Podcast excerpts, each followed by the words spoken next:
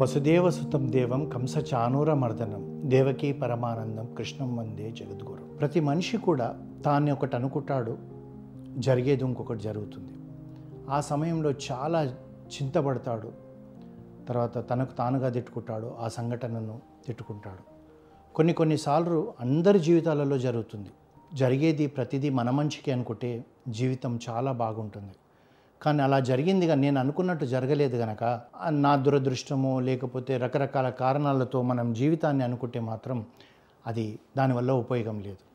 ఒక చిన్న ఉదాహరణ చెప్పుకుందామండి. మనం ఏదో ప్లాన్ చేసుకుంటాం. ఈ యొక్క ట్వంటీ ట్వంటీలని అనుకుందాం.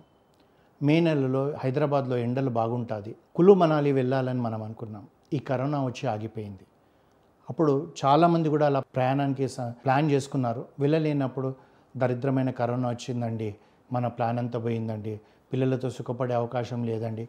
ఇలాంటివన్నీ అనుకున్న వాళ్ళు ఉన్నారు. మనం కూడా అనుకుంటాం. ప్రతి వాళ్ళు అనుకుంటారు. అలా జరగనప్పుడు. కానీ ఎన్- ఎందుకు మన మంచికి జరిగిందని చెప్పి ఒక్క ఆలోచన మనకు తట్టదు. దాని గురించి ఒక నిజంగా జరిగిన కథ గురించి చెప్పుకుందామండి. ఒక అతని పేరు మిస్టర్ క్లార్క్. క్లార్క్ అనే వ్యక్తి ఒక రైతు. ఎక్కడ ఉండేవాడండి అంటే స్కాట్లాండ్లో ఉండేవాడు. అతనంతా కూడా నల్ల ద్రాక్ష పండించేవాడు. ఆ నల్ల ద్రాక్ష ఈ స్కాచ్ కొరకు ఉపయోగించేవాళ్ళు అతని పొలంలో. రైతు అతను బీదవాడు భార్య పిల్లలు అందరూ సంతోషంగా ఉన్నారు.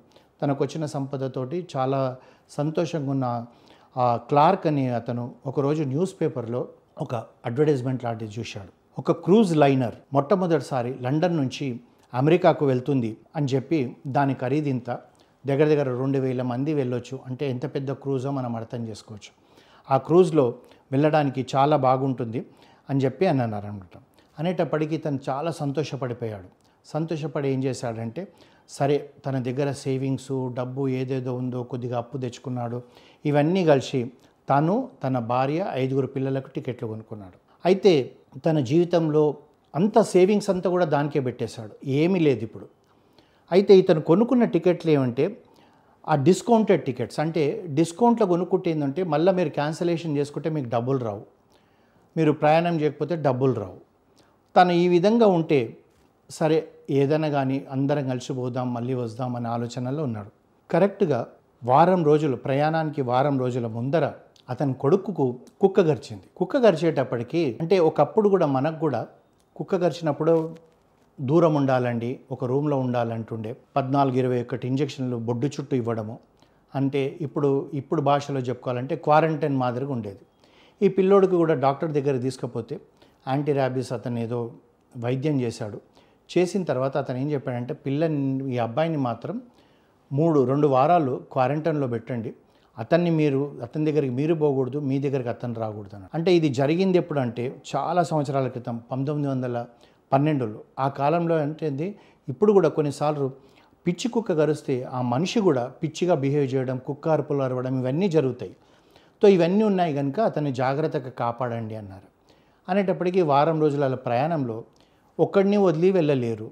ఇప్పుడు ఏం చేయాలో క్లార్క్ అర్థం కాలేదు చాలా దిగులుగా ఉంటే అప్పుడు భార్య ఏం చెప్పిందంటే ఒక పని చేయండి. నేను బాబుని చూసుకుంటుంటాను. మీరు తతిమ్మ పిల్లల్ని మీరు వెళ్ళిరండి. ఎందుకంటే మన ఇన్ని రోజులు దాచిపెట్టుకున్న డబ్బులన్నీ కూడా ఈ టికెట్కు పెట్టుకున్నాము. మన దగ్గర ఇప్పుడు ఏమీ లేదు. కనీసం మీరు సంతోషంగా వెళ్ళిరండి అన్నాడు. ఇతను సంశయంలో పడిపోయాడు. భార్య లేకుండా వెళ్ళడం అంత తప్పు పని ఇంకొకటి లేదని అతను అనుకుంటున్నాడు. ఎందుకంటే నా సహధర్మచారిని నా కష్టంలో పొలాలలో అన్ని పని చేస్తుంది.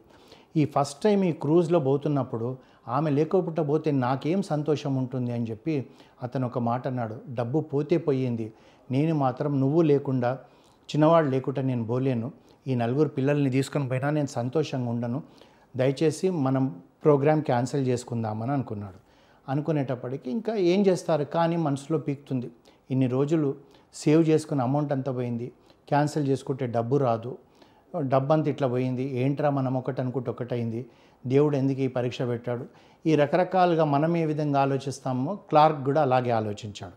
అయితే అది పదో ఏప్రిల్ పంతొమ్మిది వందల పన్నెండు బుధవారం రోజు ఆ క్రూజ్ మొట్టమొదటిసారి అంత పెద్ద క్రూజ్ పోతుంటే అందరూ కూడా దానికి సెండ్ ఆఫ్ ఇవ్వడానికే చాలామంది వచ్చారు. అరే ఈ క్రూజ్లో నా స్నేహితుడు పోతున్నాడు ఈ క్రూజ్లో నా మా అబ్బాయి పోతున్నాడు అట్లా ఫ్యామిలీ మెంబర్స్ అంతా కూడా వచ్చి ఆ యొక్క సముద్రం ఒడ్డున ఉండి అందరికీ కూడా దానికి సెండ్ ఆఫ్ ఇస్తూ ఎంతో ఈ సంతోషంగా ఇది చేసేటప్పటికి హామ్సిఫైర్ ఇంగ్లాండ్ పోర్టు నుంచి అది సౌత్ హామ్స్టన్ పోర్ట్ నుంచి అది బయలుదేరింది. క్లార్క్ కూడా అక్కడ నిలబడ్డాడు ఏడుస్తున్నాడు. నా డబ్బంతా పోయింది నేను నా పిల్లల్ని తీసుకొని పోలేకపోయాను. అతను కూడా వచ్చాడు అంత పెద్ద షిప్పు చూడడమే మొదటిసారి బీదవాడు. కనీసం చూస్తూ అతను ఏడుస్తున్నాడు కళ్ళలకే నీళ్ళు గారుతున్నాయి నా డబ్బంతా పోయింది. నేను ఏంటి ఇలా అయిపోయింది నా జీవితం? ఇంత కష్టపడ్డారు? దేవుడికి దయ లేదా? ఇప్పుడే నా కొడుకుకు కుక్క గరవాలా? మేము సంతోషంగా ఉండే రోజుని ఇంత తీసేసుకున్నాడు. పోనీ తీసుకున్నాడు తీసుకున్నాడు ఉన్న డబ్బంతా పోయిందని చెప్పేసి అతను ఈ పిచ్చిగా ఏడుస్తూ డిసప్పాయింట్ అయిపోయి అక్కడనే నిలబడ్డాడు ఆ క్రూజ్ వెళ్ళిపోయింది. కరెక్ట్గా అంటే పదో తారీఖు మొదలైన ఈ క్రూజు మండే అంటే వచ్చే సోమవారం నాడు పదిహేను ఏప్రిల్ నాడు ఈ యొక్క క్లార్క్ ఆ రోజు పొద్దున్న న్యూస్ పేపర్ చూసేటప్పటికి ఓ పెద్ద మంచు పర్వతాన్ని ఈ యొక్క క్రూజ్ కొట్టుకొని దానికి యాక్సిడెంట్ అయ్యి అందులో దగ్గర దగ్గర పద్దెనిమిది వందల మంది చనిపోయారంట. ఆ షిప్ ఏదో కాదండి టైటానిక్ షిప్. ఒక్క నిమిషం ఆలోచించండి. కుక్క గర్చింది కదా అని చెప్పి నష్టపోయానని ఏడ్చిన క్లార్కు ఇప్పుడు ఏ విధంగా ఉంటాడు? దేవుడు అతన్ని రక్షించడానికే పంపించలేదేమో కదా. మన జీవితాలలో కూడా ఇలాంటి ఎన్నో జరుగుతుంటాయి. కానీ ప్రతిదీ మనం అనుకున్నట్టుగానే జరగాలని మనం తాపత్రయపడతాం. ఒక్కసారి అతను ఏమనుకున్నాడంటే ఆ కుక్క ఎక్కడ గరిచిందో ఆ కుక్క ఏదో అది కనబడితే దానికి పూలదండ వేయాలనుకున్నాడు. ఎందుకంటే అది నన్ను నా భార్య పిల్లల్ని రక్షించింది. ఒకవేళ కుక్క గరవకపోతే మేము కూడా పోతుంటే మేము కూడా చనిపోతుంటే అనుకుంటున్నాడు. మన జీవితాలలో కూడా కొన్ని ప్రయాణాలు అడ్డుపడవచ్చు మనం అనుకున్న శుభకార్యాలు జరగకపోవచ్చు. ప్రతిసారి కూడా మనం ఒకటే ఒకటి ఫ్లెక్సిబిలిటీగా ఉండాలి. మనం రిజిడ్గా ఉండకూడదు. నేను అనుకున్నట్టే జరగాలి. జరగలేదు కనుక మనము దేవుణ్ణి పరిసరాలను పరిస్థితులను శాపనార్థాలు పెడుతూ తిడుతూ మనం ఉండకూడదు. మన జీవితంలో ఫ్లెక్సిబుల్గా ఉండాలి. పోలేదండి పోలేదు. జరగలేదండి జరగలేదు. ఏముంది? అది లేకపోతే నా జీవితం జరగదా? అన్న భావనతో ఉండాలి.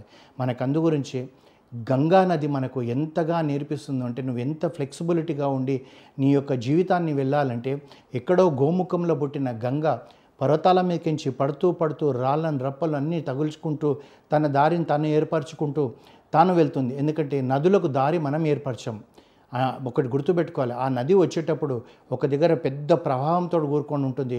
ఒక దగ్గర ఏ విధంగా కొన్ని రాళ్ళకు రప్పలను కొట్టుకుంటూ కొట్టుకుంటూ తాను తన దారిలో వెతుకుతూ ఎంతో మందికి దాహం తీర్చుతూ ఆ గంగాసాగరంలో కలిసిపోతుంది. అదేవిధంగా మన జీవితాలలో ఎన్ని ఒడిదుడుకులు వచ్చినా కానీ మనం కూడా నది మాదిరిగా అందరికీ నలుగురికి మంచి చేస్తూ మన జీవితాన్ని పూర్తి చేసుకోవాలని చెప్పేసి ఈ కథ మనకు నేర్పించింది కనుక ఆ విధంగానే ఉండాలి. ఏది జరిగినా మన మంచికి అనుకోవాలి. జరగకపోతే కూడా మన మంచికి అనుకుంటే అప్పుడే మనకు సంతోషంగా మన జీవితాలలో ఉంటుంది. హరిహోం